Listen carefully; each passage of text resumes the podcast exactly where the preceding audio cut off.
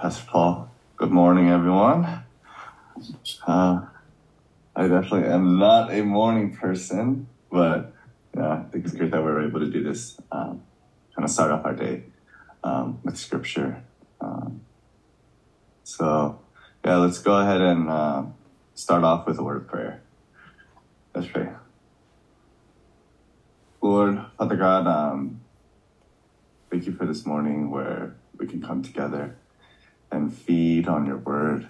And I pray that during this uh, Lenten season, that we would be able to dedicate um, our time and our efforts into remembering your Son, Jesus Christ, as you sent uh, to redeem us who were once lost. I pray that we would reflect on the sacrifice that Jesus paid on the cross and also be filled with joy and remembrance of your of your resurrection and triumph over sin. We thank you that we can all call you our Savior, our Lord, and our Father. At this time of meditation on your word, set the tone um, for our day. In Jesus' name I pray. Amen. Okay. Sounds kind of in an eye, but we'll work with it. Um, yeah, so today's passage will be um, Mark chapter 8, verse 1 through 21. So I'll go ahead and read it first. During those days, another large crowd gathered. Since they had nothing to eat, Jesus called his disciples to him and said, I have compassion for these people. They have already been with me three days and have nothing to eat. If I send them home hungry, they will collapse on the way, because some of them have come a long distance. His disciples answered, But where in this remote place can anyone get enough bread to feed them? How many loaves do you have? Jesus asked. Seven, they replied. He told the crowd to sit down on the ground. When he had taken the seven loaves and given thanks, he broke them and gave them to his disciples to distribute to the people, and they did so. They had a few small fish as well. He gave thanks for them and for them also, and told the disciples to distribute them. The people ate and were satisfied. Afterward, the disciples picked up seven basketfuls of broken pieces that were left over. About 4,000 were present. After he had sent them away, he got into the boat with his disciples and went to the re- region of Dalmanutha. The Pharisees came became began to question Jesus to test him. They asked him for a sign from heaven. He sighed deeply and said, Why does this generation ask for a sign? Truly, I tell you, no sign will be given to it. Then he left them, got back into the boat, and crossed the, to the other side. The disciples had forgotten to bring bread, except for one loaf they had with them in the boat. Be careful, Jesus warned them. Watch out for the yeast of the Pharisees and that of Herod. They discussed this with one another and said, It is because we have no bread. Aware of their discussion, Jesus asked them, Why are you talking about having no bread? Do you still not see or understand? Are your hearts hardened? Do you have eyes but fail to see and ears but fail to hear? Or don't you remember? When I broke the five loaves for the five thousand, how many basketfuls of pieces did you pick up? Twelve, they replied. And when I broke the seven loaves for the four thousand, how many basketfuls of pieces did you pick up? They answered, Seven. He said to them, Do you still not understand? Amen.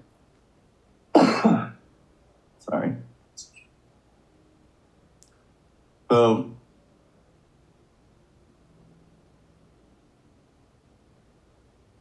so in this passage, we once again uh, see the miracle, uh, see a miracle that Jesus performs in the presence of um, a large crowd.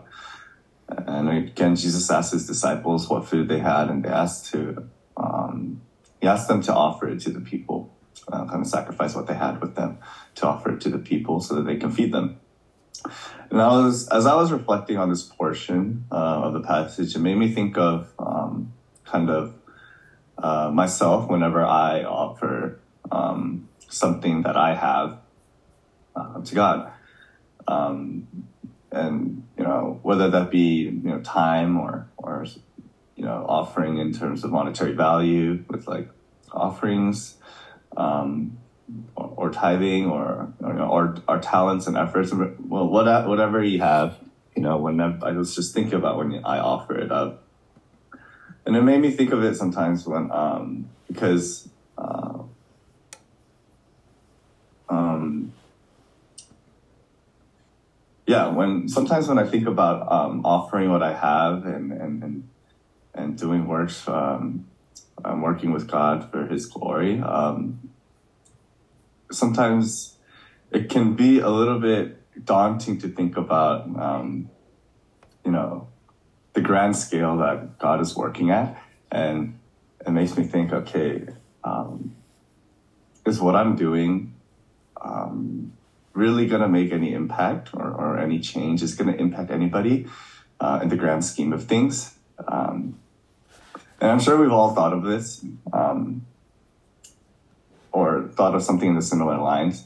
And especially like when we think about like maybe like global scale things like, um, I don't know, things that are going on in the world, like um, the earthquake in Turkey and Syria, or just other global scale things. I think it's even harder to think that um, anything that I do would cause any impact. Um, but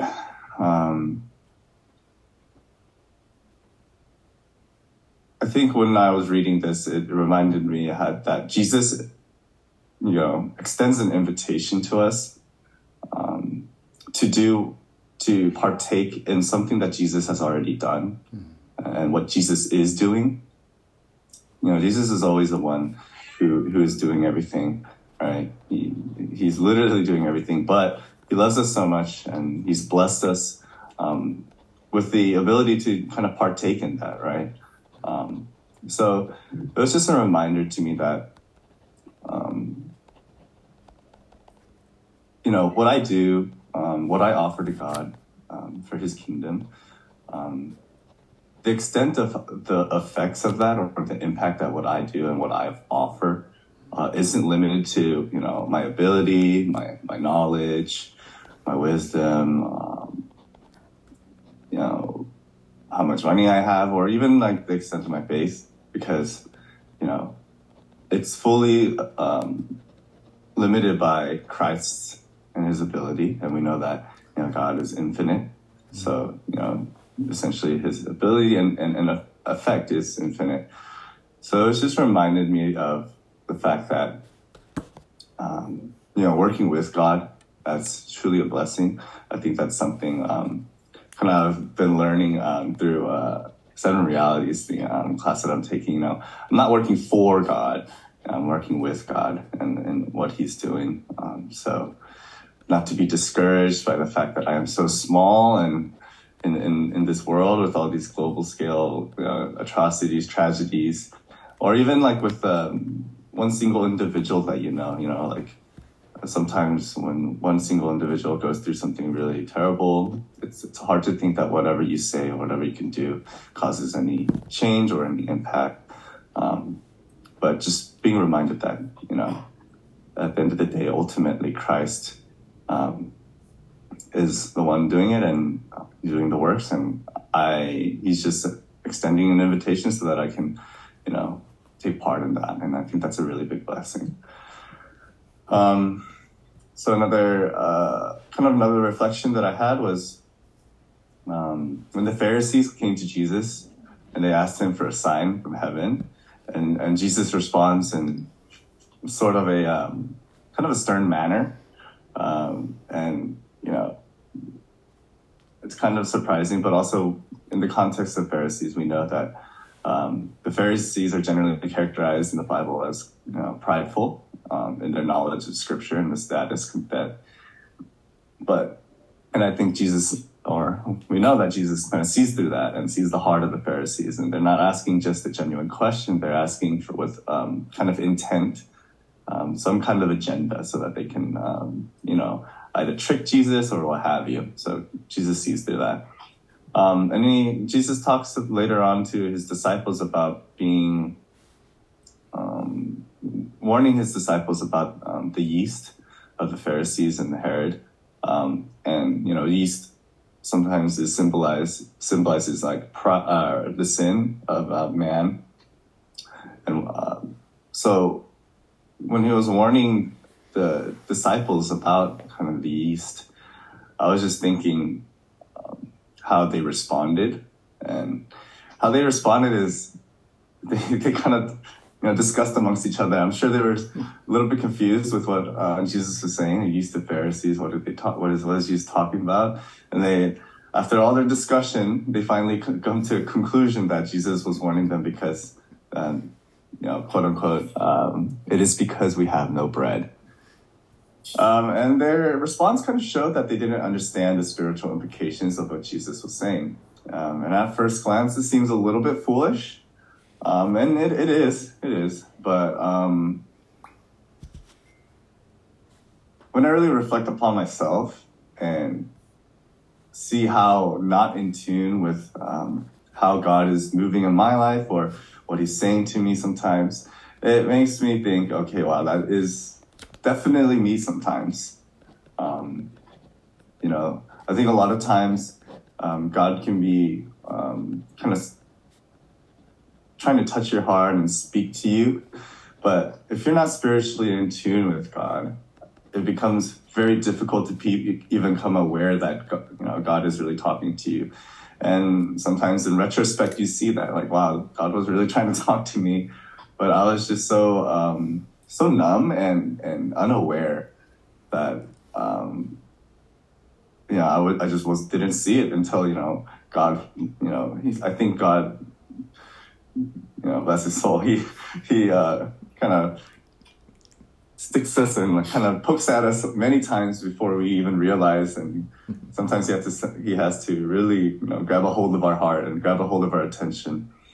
And that just made me reflect on how um, how we should always and we really really need to be working intentionally to um, to hear God's um, calling and to hear His um, voice in, in, in whatever way that may be. Um, just being intentional about, um, you know, whether that's being in prayer or that's reading in God's Word or even participating on uh, Sunday congregational worship. Um, intentionality really is key. You know, you can't just be um, carried by the wind in, the, in this regards, right? Um, it doesn't really work like that. And I think also the opposite of that is true, you know, with respect to sin. Um, you have to be very intentional about being aware um, about how sin can be in your heart. And just like yeast, it can, you know, if you put whatever environment you put it in, in terms like of bread, it grows, right? It expands. And I, uh, I think that's um, true with um, sin as well. You know? it, it may be internal and be kind of hard to see at first. Um, but once you let kind of sin kind of sit in your heart, um, grows and grows and expands until ultimately, you know, it, it shows outwardly and externally. And that's the, that's usually when, when you can tell that it's coming out and, and other people are able to see it even, um, at least from personal experience, that's usually the point where it becomes very difficult um, to kind of turn away. Um, and then it can, you know, come become a habitual sin for you, or it's just just something that's really hard, and that's kind of the, the kind of sins that you had to really, you know, kneel before God and and uh, ask for forgiveness and ask for Him to chain, break the chains of sin. Um, so yeah, um, just being reminded, I think, from the towards the end of this passage, that um, our faith isn't some something that we, we just kind of go with the flow and and just kind of I don't know passively follow, but it really truly is an active, intentional reflection and meditation inwardly and outwardly, um, very holistically. So. Um, yeah, just convicted me, convicted me to be mindful of how, how God is working um, in my life, and that you know uh, my life is to is called to be changed and impacted by that. You know, how can I live my life the same way? Um, if I if I say that God has truly um, worked in my life and if I've, and I've experienced that, you know. So yeah, um, that was my um, kind of reflection uh, for that passage, and I hope that God can speak to you as well through this passage throughout your day and, and reminds you of how God has worked in your life and the invitation to partake in His purpose and in the miracles that He has given uniquely to you. Uh, I think, um, you know, whatever my reflection is, doesn't have to be yours necessarily, but I encourage you to uh, read this um, on your own time um, and kind of reflect how God is working in your life, how He's touching your heart, um, and to be impacted by that and changed by that in, in an active way. You know, it's so easy just to read a passage and to kind of like let it just sit, um, but you know, uh, I think we're we're called to be um, active and diligent followers, right? It can be really hard sometimes. I'm definitely guilty of that. But, you know, uh, through this Lenten season, let's be revitalized um, with a new joy and, uh, and to, in light of what Christ has done for us. Yeah, so that's um, the end of my reflections. Uh, let me go ahead and um, close this out with a quick word of prayer. Lord Father God, we thank you for this day. Uh, we thank you for this morning. Uh, thank you for waking us up. Um, and just thank you for putting um, the heart uh, or giving us the heart to wake up um, together as one congregation to, to, to meditate on your word and just see how you're speaking into our lives, Lord. And yeah, Lord, just I pray that through this Lenten season, uh, I pray that you would just help us to um, offer up our time um, for your sake and just to um, yeah, just to be um, spoken to and to be more in tune with you, Lord. We know that our spiritual growth it doesn't just happen passively, but Father God, it come uh, just like any relationship. It requires work and it requires um, spending time with that individual. Individual. So I pray that you would um, just continually help us to, um, yeah, spend time in your word and in prayer and together in fellowship, Lord. Um, and then I pray that all of that would eventually um, help us grow our, our faith um, and, and to grow the intimacy between us and you and, and between each other, Lord. Uh, I pray for all these things and in Jesus' name we pray. Amen.